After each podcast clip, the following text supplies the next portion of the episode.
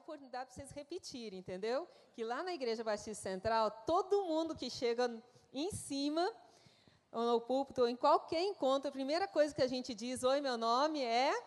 E o povo responde. Então, vamos ver. Oi, meu nome é Rosvita. Bom dia, gente. Que alegria poder estar aqui hoje de manhã. Eu sei que é um desafio enorme estarmos aqui nesse dia, você que está presente pessoalmente e também você que está em casa assistindo. Que privilégio a gente poder cultuar juntos, em casa e presentes aqui. Hoje de manhã, é, o que Deus colocou no nosso coração é compartilhar um pouquinho sobre identidade restaurada. Mas eu quero, antes de a gente começar, quero mostrar para vocês um pouquinho que é o pessoal lá de casa. Deixa eu ver. É o Nelson, que vocês já conheceram aqui. Nós estamos casados, gente, há 32 anos, que nós somos melhores amigos, que nós somos caminhamos juntos em restauração, e Deus tem nos ajudado a caminhar juntos. E a dupla preto e branco lá de casa, que a gente ama uma foto preto e branco lá em casa. E vocês já vão entender por quê. O Israel e a Rebeca. Então, a gente tem um filho de 28 anos, noivo, gente, graças a Deus. a gente está celebrando essa nova fase aí da vida com uma menina super bacana. E a Rebeca, nossa, a gente sempre diz que é a negra mais linda, gente, do Ceará. É a nossa princesa de 19 anos. E graças a Deus, por enquanto, ainda não tem namorado, não, tá, gente? Mas que a menina é bonita, ela é. Bonita e trabalhadora. Mas hoje de manhã nós queremos conversar um pouquinho. Para mim, eu quero começar com uma frase de Calvino, gente, que está logo nas Institutas. E é uma frase que me chama muita atenção por ela estar logo ali naquele documento tão importante. Onde Calvino diz que a verdadeira religião é simplesmente conhecer a Deus e conhecer a nós mesmos. Curioso, né? Calvino aqui está dizendo que a gente não pode conhecer a Deus sem conhecer a si mesmo. E a gente não pode conhecer a si mesmo sem conhecer a Deus. E eu quero compartilhar hoje de manhã com vocês, fazer uma viagem na história de um personagem bíblico que com certeza vocês conhecem muito bem. Mas a história desse personagem bíblico é uma jornada. Onde ele foi na vida dele conhecendo a Deus, e ao conhecer a Deus, conheceu a si mesmo. Esse cara é um cara bem conhecido e ele vem de uma família muito importante. E eu quero ler um trecho onde ele recebe a promessa que foi dada para sua família. É um texto que está em Gênesis 28, está ali na tela. E eu queria que você pudesse ler comigo, prestando atenção no que está escrito aqui. Ele diz assim: Eu sou o Senhor, o seu Deus, de seu avô, Abraão, e o Deus de seu pai, Isaque. A terra na qual você está deitado lhe pertence. E quando Jacó recebeu essa palavra de Deus, ele estava saindo, fugido, lá da casa dele, porque a coisa tinha ficado muito feia entre ele e seu irmão. E nós vamos falar um pouco sobre essa história. E nesse momento, onde ele está fugindo da sua família, e pensando que está fugindo de Deus também, Deus lhe repete essa promessa que ele deu a Abraão. E diz assim: A terra na qual você está deitado lhe pertence. Eu a darei a você, a seus descendentes. Seus descendentes serão tão numerosos quanto o pó da terra. Eles se espalharão por todas as direções leste e oeste, norte e sul, e todas as famílias da terra serão abençoadas por seu intermédio e de sua descendência. Além disso, estarei com você e o protegerei por onde quer que vá. E um dia trarei você de volta a essa terra. Não o deixarei enquanto não tiver terminado de lhe dar tudo o que prometi. Pai, nós queremos pedir que o Senhor fale conosco através da tua palavra nessa manhã. O teu espírito é capaz de traduzir aquilo que o Senhor tem para cada um de nós de forma muito pessoal. E nós queremos dar liberdade para que o teu espírito ministre a tua palavra do jeito que o Senhor quiser aos nossos corações. Então, nos dá ouvidos atentos, nos dá coração aberto, mente pronta para aprender do Senhor e disposição em obedecer. Que a tua palavra também se torne viva através da prática da nossa vida. No nome precioso de Jesus. Amém. Então, nós estamos falando de uma pessoa chamada Jacó. A gente viu que ele faz parte da. É um patriarca. Abraão, Isaac, Jacó, a gente sabe que ele faz parte da família da promessa, então não era uma família qualquer, era uma família muito bem reconhecida, um clã grande, e que se tornou referência, gente, em todo o Velho Testamento e Novo Testamento. E que através dessa família, Deus desenrolou o seu plano de salvação para nos alcançar através de Cristo Jesus. E por isso essa família é escolhida para abençoar todas as famílias da terra. E por isso a gente vê Abraão, Isaac e Jacó em vários textos do Velho Testamento e do Novo Testamento, o nome deles é repetido. Então, talvez uma família com pedigree desse, né? Pense no pedigree. A gente pensa assim, nossa, esse, esse pessoal deve ser perfeito. E Deus deve ter escolhido assim, uma família muito boa para poder tornar essa família referência de bênção para outras pessoas. Mas quando a gente vai olhar um pouquinho mais de perto, e é interessante que a história de Jacó quase ocupa metade do livro de Gênesis. Chega em casa, se faz tempo que você não lê essa história, lê Gênesis de 25 a 50. E você vai ver boa parte dessa história no livro ali. E a gente vai descobrir, é lindo, porque a Bíblia não esconde. Provavelmente, o meu desejo, se eu fosse contar a minha história com a Dona Nelson, eu ia querer contar só as partes boas, igual a gente faz no Face, gente. No Instagram, não é? A gente só bota foto bonita, não é? Só bota foto das férias, né? Foto de quando está todo mundo sentado à mesa. Até o Natal, às vezes, as brigas fica bonito, né? Que bota todo mundo cara de feliz. Mas a Bíblia não faz isso. A Bíblia relata a história de Jacó de uma forma muito real, muito verdadeira. E mostra que Jacó, na verdade, nasceu e foi criado dentro de uma família muito disfuncional. E começa lá com o avô. Mentiroso, tentava dar um jeitinho, por isso que, além de Isaac, a gente tem Ismael. O próprio Jacó herdou essa, essa parte do avô e também foi mentiroso. E um cara que gostava de dar um jeitinho nas coisas.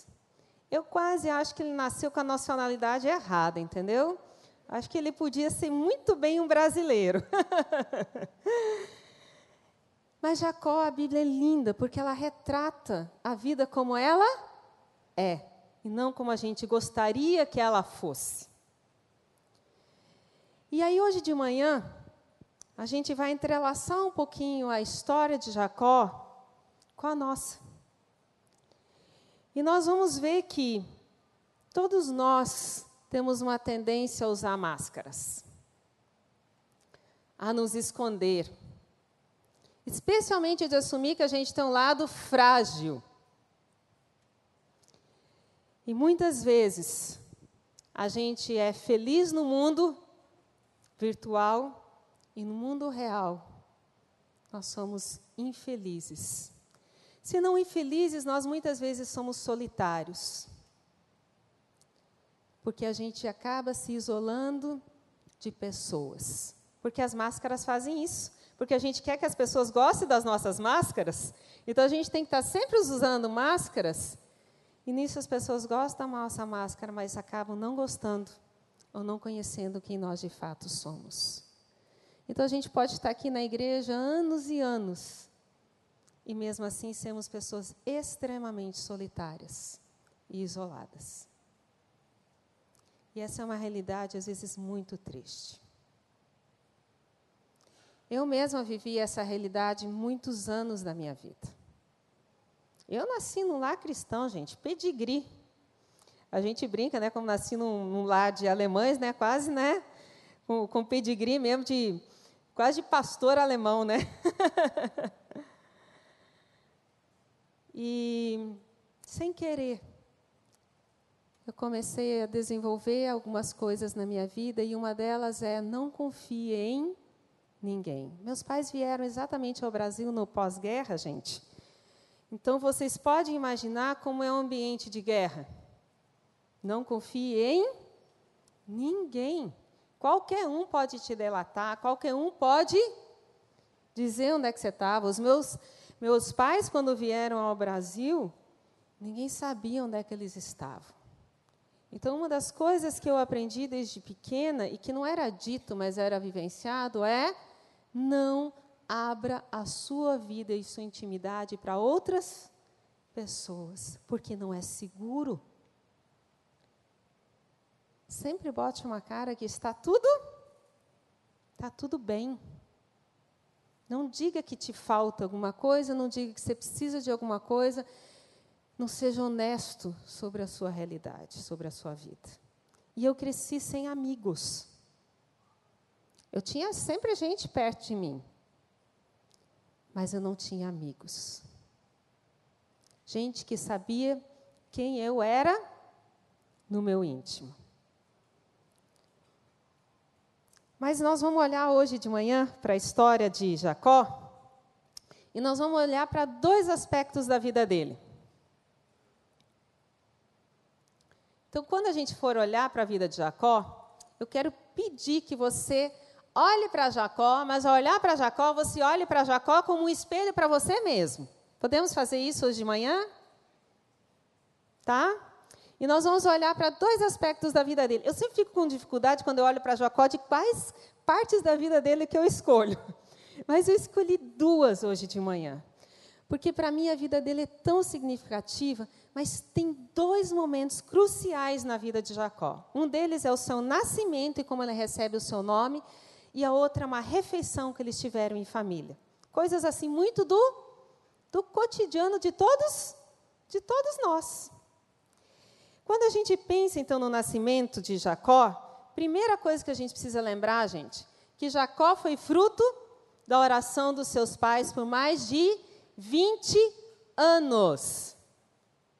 E da mesma forma que Abraão e Sara, também Isaac e a sua esposa eram estéreis e eram velhos.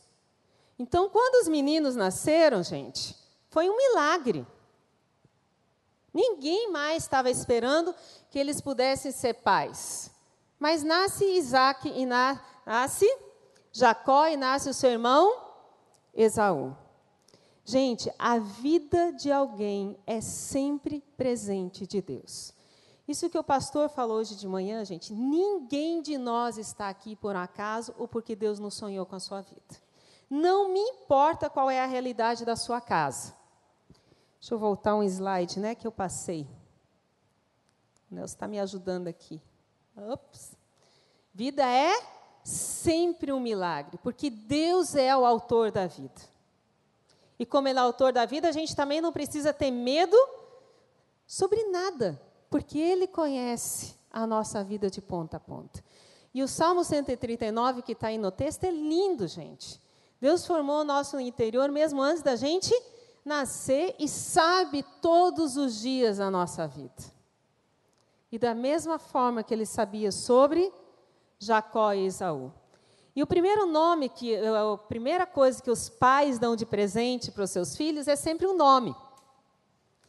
Hoje em dia, a gente, né, eu lembro quando eu engravidei do Israel, na verdade, muito antes de engravidar de Israel, a gente era aluno no seminário. Tinha uma aula, gente chamada homilética. O livro era em espanhol e o professor ficava traduzindo o livro na frente da gente. El Sermón Eficaz, que eu me lembro até hoje. e, eu, e eu e o Nelson, a gente já namorava e a aula era chata, gente. E aí a gente ficava trocando uns bilhetinhos de vez em quando, porque não tinha WhatsApp, né? Que hoje a gente troca bilhetinho pelo WhatsApp, né?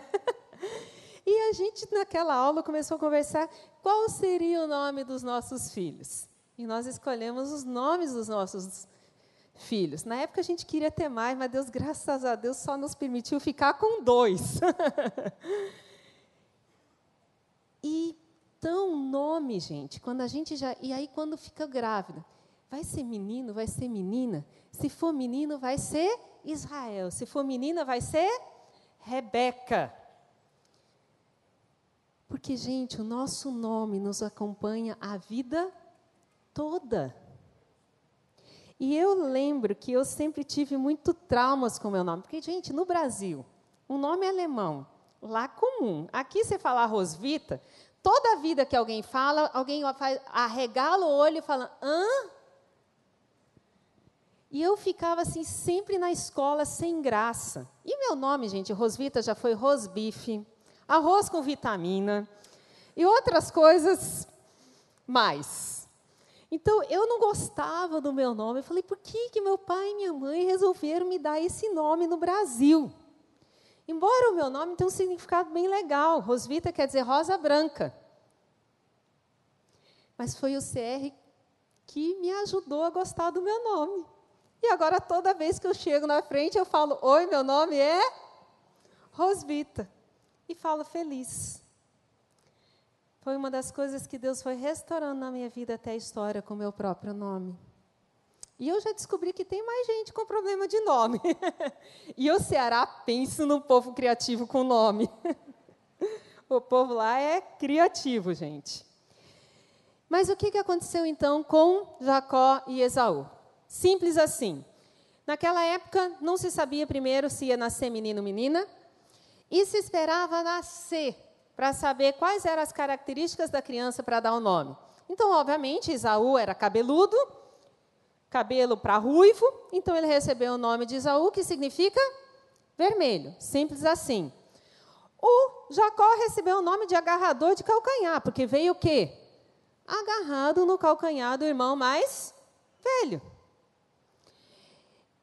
E significava também alguém que é espertalhão, né? Porque quem agarra no calcanhar do outro para nascer e não fazer força, é esperto. Esaú tinha a característica de conquistar a natureza, por isso, logo cedo, caçador. E Jacó, conquistar pessoas. Então, ele acabou se tornando também um bom manipulador. Jacó, filhinho da mamãe, e Esaú, filhinho do papai. Tanto é que a gente vê sempre, né?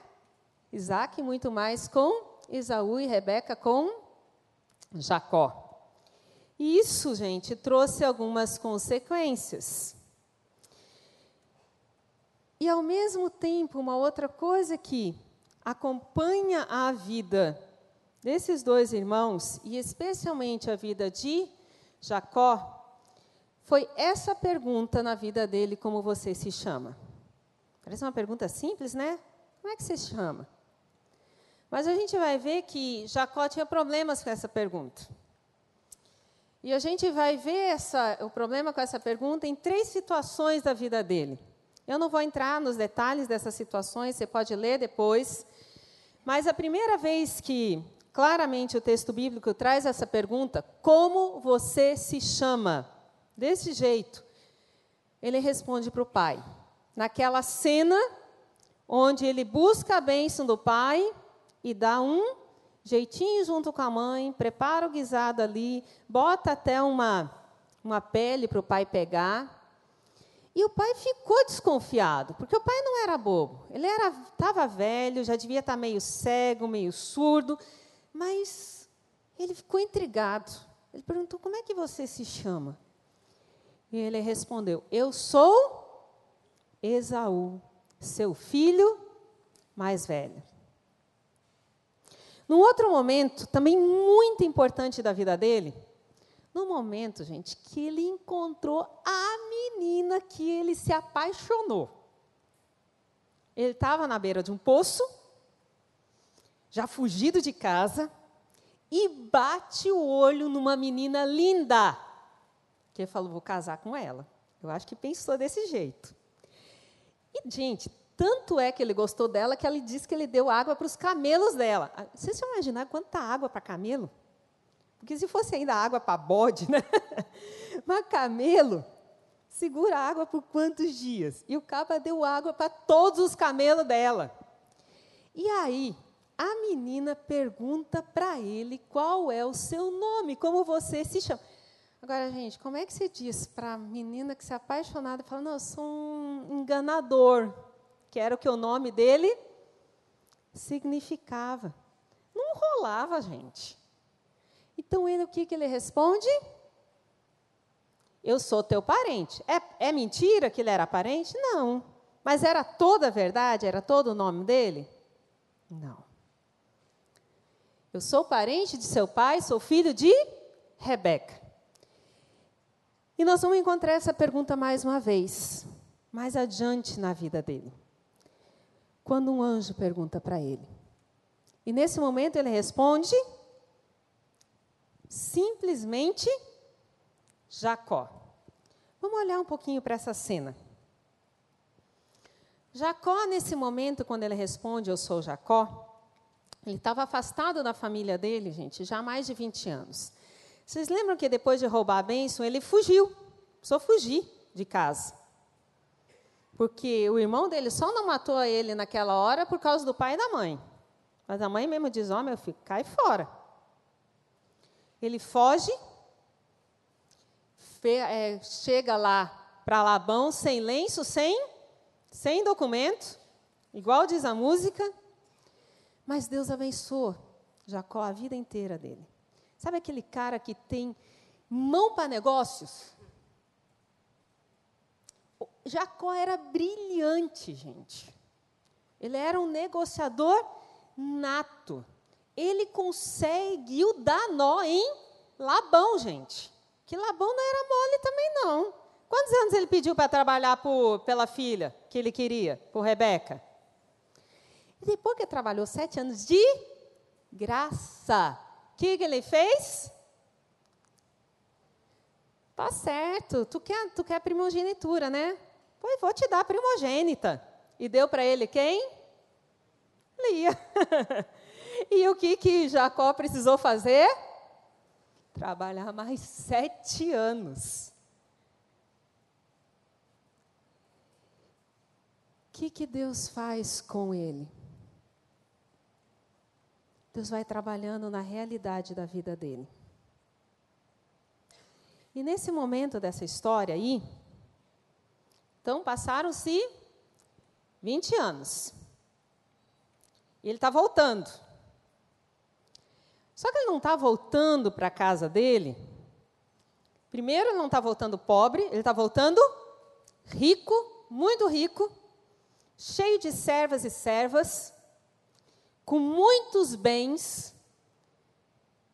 Só que ele não está voltando para uma situação nem um pouco confortável. Porque quem que ele tinha deixado há 20 anos atrás na vida dele? Guardando mágoas e ressentimentos? Esaú, não é verdade? E aí, Jacó, que não era bobo, já tinha mandado o servo dele olhar e ver. E ele recebe a notícia que Esaú está vindo encontrar ele como? Com 400 homens armados. Dá para tremer um pouco nas bases, não dá não? E aí, que é que Jacó faz? Jacó faz duas coisas. Jacó ora e planeja. Lutero ia gostar disso também, porque Lutero sempre falou: ora e planeja. E ele ora a Deus. E ele fala assim: Deus, lembra daquela promessa? Lembra da promessa que nós lemos lá no início? Ele lembra a Deus da promessa. E ele faz o que mais? Ele é esperto, ele divide o acampamento dele em duas partes. Porque se o irmão vier, pelo menos uma parte fica preservada. E manda presentes. Tentando fazer o quê? Amaciar o coração do, do irmão e, de certa forma, até fazer reparações com ele. E ele não manda pouco presente. O presente que ele mandou foi de 550 animais, que naquela época era presente para príncipe. Não era um presentinho, era um presentão. Então ele ora e planeja. Mas também naquela noite que antecedia o encontro, que ele sabia que no dia seguinte o encontro ia ser inevitável. Ele passa aquela noite sozinho. E naquela noite ele se encontra o quê? Lutando com um, um anjo. E quando já está quase amanhecendo, o anjo diz que vai embora, mas Jacó faz o quê? Segura o anjo. Ele diz: Não, você não vai sair daqui sem me abençoar. Eu quero a bênção. Gente, se tinha uma coisa que Jacó queria, era a bênção. Ele correu atrás da bênção, gente, a vida inteira dele. Correu atrás da bênção do pai, tanto é que chegou a enganar o pai. Correu atrás da bênção e queria a bênção. A gente pode dizer que Jacó foi tudo, mas apático ele não foi. E é, é para mim é tão curioso esse texto, porque, obviamente, às vezes, quando alguém. É muito comum na família do Nelson, que é uma família de italianos, a gente vai na roça, até hoje é assim: a gente pede a benção. Benção, vó, benção, tia. Alguém tem esse hábito de vez em quando, né? Então, eu, quando eu vou lá, eu faço isso mesmo. E qual que é a resposta natural? Deus te abençoe, minha filha. Deus te abençoe, minha sobrinha. É uma, quando, quando você pede a benção, o natural é responder: Deus te abençoe. Mas quando Jacó pediu a benção, ele não recebeu a benção, ele recebeu uma pergunta. Ele recebeu essa pergunta: Qual é o seu nome? E dessa pergunta que ele já tinha fugido, na verdade, a vida inteira dele. Naquele momento, ele responde simplesmente Jacó. Não deu nenhuma desculpa, não contou numa história, não disse mais, mais nada. Ele só disse Jacó. Impressionante a gente olhar para isso. Porque, embora seja uma pergunta tão simples, qual é o seu nome? Pense numa pergunta de difícil de responder. Quem é você? Quem é você? Porque essa pergunta, naquele contexto, tinha: quem é você? Normalmente a gente responde essa pergunta dando um currículo. Então você dá todo, né? Estudei, li, ter essa formação, trabalho em tal lugar, sou filho de, sou casado com.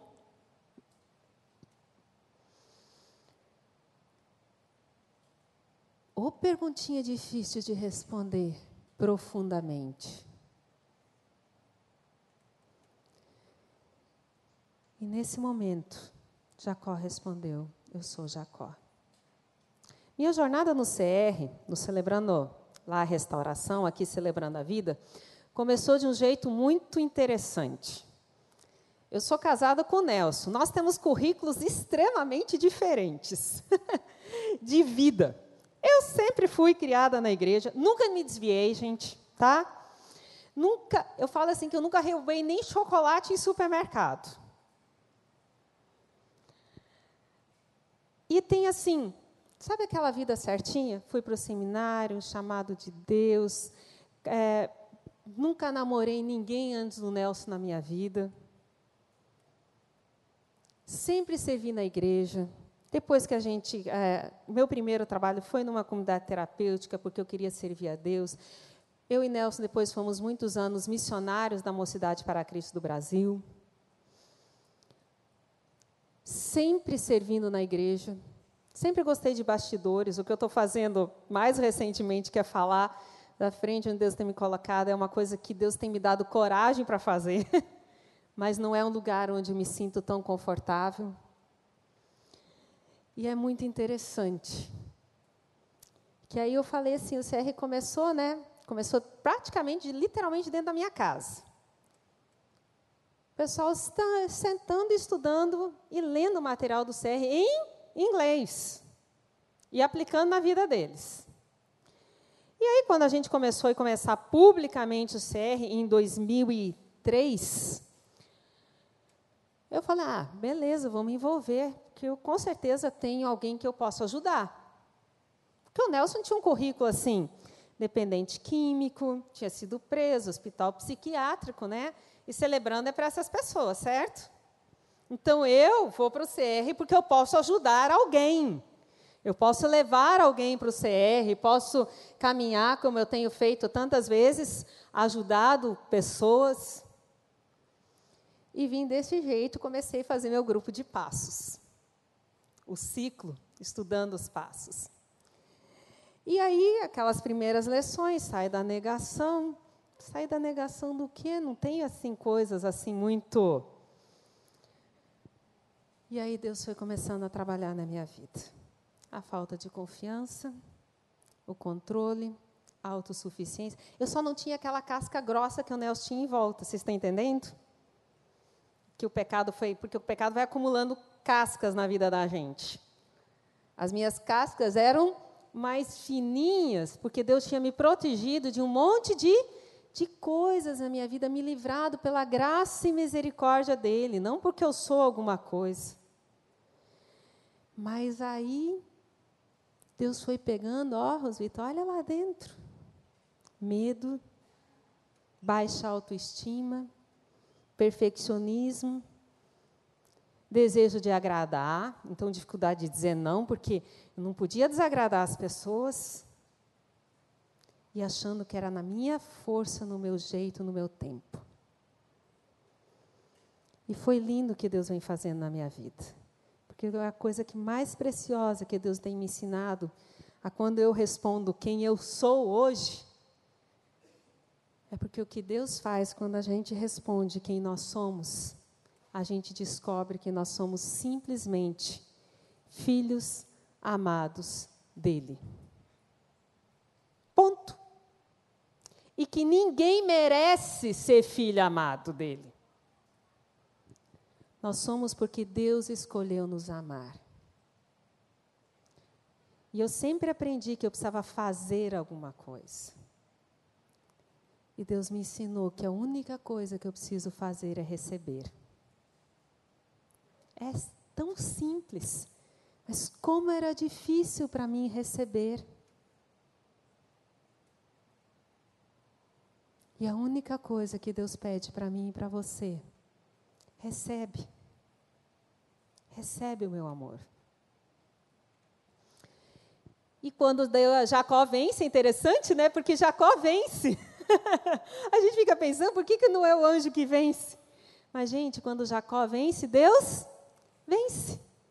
E Deus faz mais do que simplesmente abençoar Jacó. Deus muda o seu nome. O nome dele passa a ser Israel.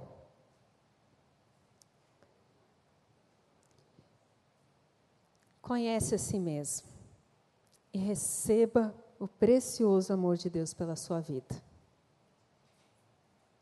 Isso é lindo, porque quando a gente encontra o amor de Deus, a gente pode descansar. Uma outra cena que a gente encontra, então, na vida de Jacó, e que eu quero refletir com vocês ainda um pouco hoje de manhã. Opa. Vamos lá. É a mesa. Gente, o primeiro presente que Deus nos dá, na, que a gente encontra até no Gênesis, é o quê? É o alimento. Deus criou o alimento.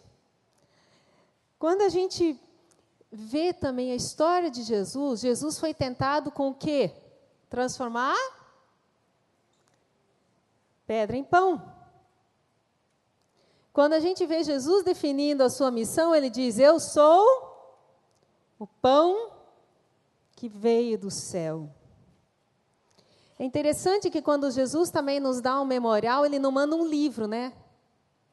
Sabe o que, Jesus faz para a gente relembrá-lo? É quando a gente celebra a ceia, divide pão e vinho uns com os outros. E quando ele voltar, ele vai nos convidar à mesa para quê? para as bodas do Cordeiro. É muito lindo a gente ver que o alimento, o ato de, de comermos, de estarmos com Ele, é de comunhão e de intimidade. E novamente a gente vai encontrar Jacó e Esaú nessa cena simples da, da vida. Jacó, nesse momento, quando. Aí nós vamos voltar de novo lá atrás na história.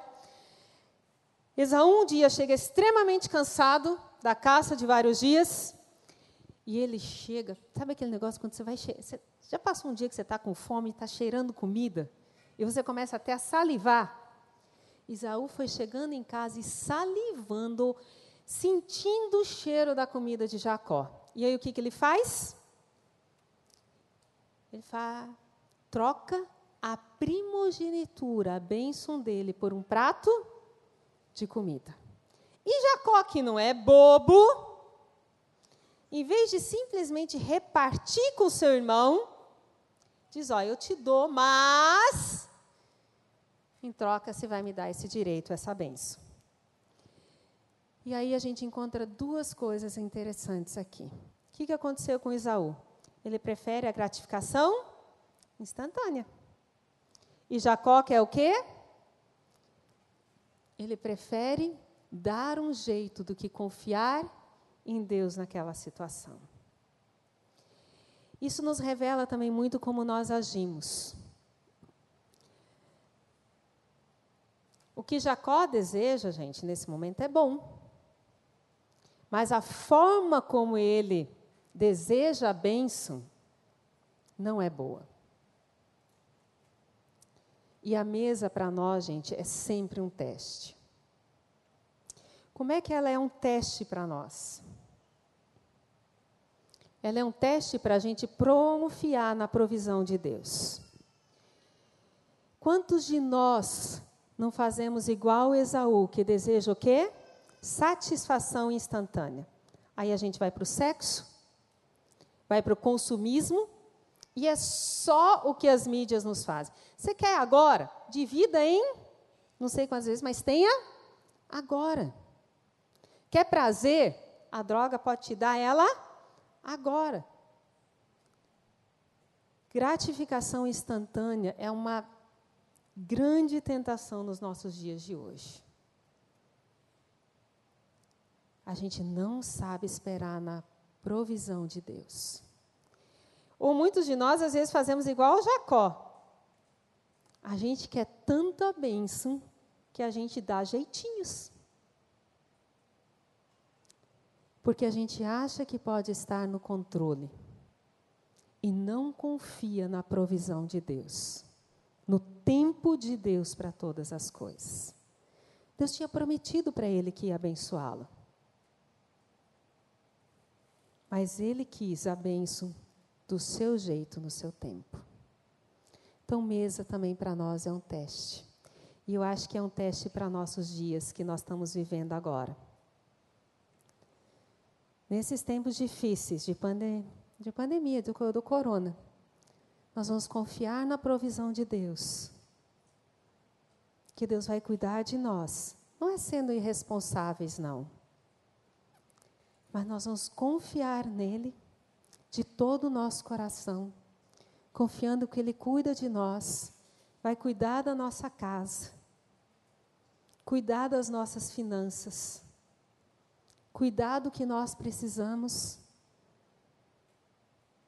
Ou nós vamos querer estar no controle,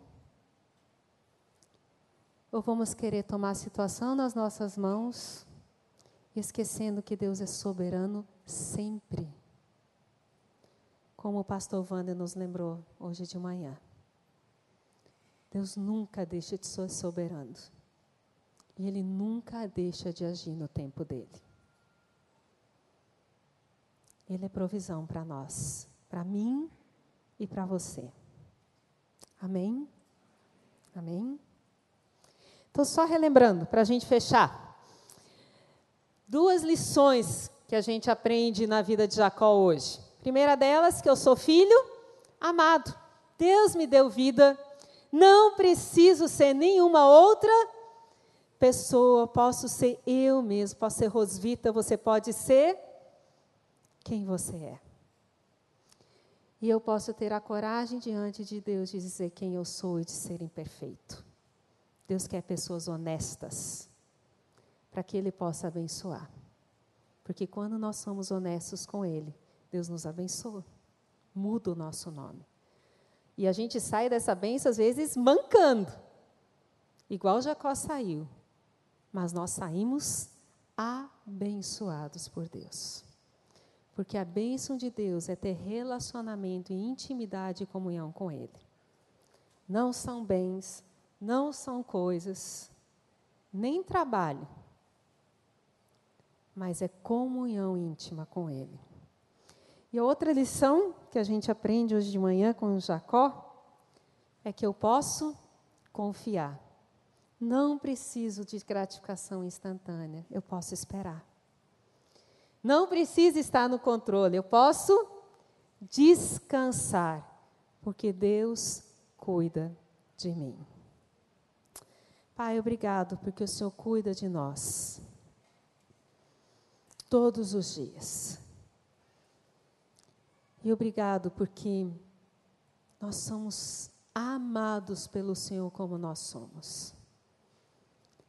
E o Senhor conhece cada área da nossa vida. Conhece exatamente quem nós somos. De Ti a gente não precisa esconder nada. E o Senhor, mesmo sabendo quem nós somos, o Senhor olha para nós com tanto amor e diz: Eu amo você. Nos ajuda a termos um coração que recebe o teu amor. Que compreende não teologicamente, nem na nossa razão, mas que compreende com todo o nosso ser que nós somos amados. Obrigado, Pai, pela tua graça tão rica derramada sobre nós. E obrigado porque no Senhor nós podemos descansar, porque o Senhor é a nossa provisão em todos os tempos. O Senhor é tudo que nós precisamos. O Senhor é tudo que eu preciso. Isso é descanso para minha alma, para minha mente, para o meu coração. E é para o nosso coração. Muito, muito obrigado, Pai, pelo privilégio que a gente tem de estarmos numa jornada de santificação, porque o Senhor, dia a dia, deseja nos transformar para sermos cada vez mais parecidos com Jesus porque isso é o que o Senhor quer fazer em cada um de nós. Mas obrigado também pelo ministério do Celebrando, que é uma ferramenta que o Senhor tem usado para ajudar a gente a responder essa pergunta que Jacó respondeu: Quem sou eu? E ajuda a gente a ter coragem de encarar essa pergunta na vida da gente honestamente. Diante do Senhor, mas também diante de outras pessoas. porque nós também queremos ter o nosso nome mudado pelo Senhor. E é lindo a gente poder lembrar que no céu o Senhor tem um novo nome para nós. Mas que a jornada desse nosso novo nome começa aqui. Porque o Senhor já está nos transformando de glória em glória. Muito obrigado, Pai, por essa manhã pelo presente de Jesus em nossas vidas. Amém.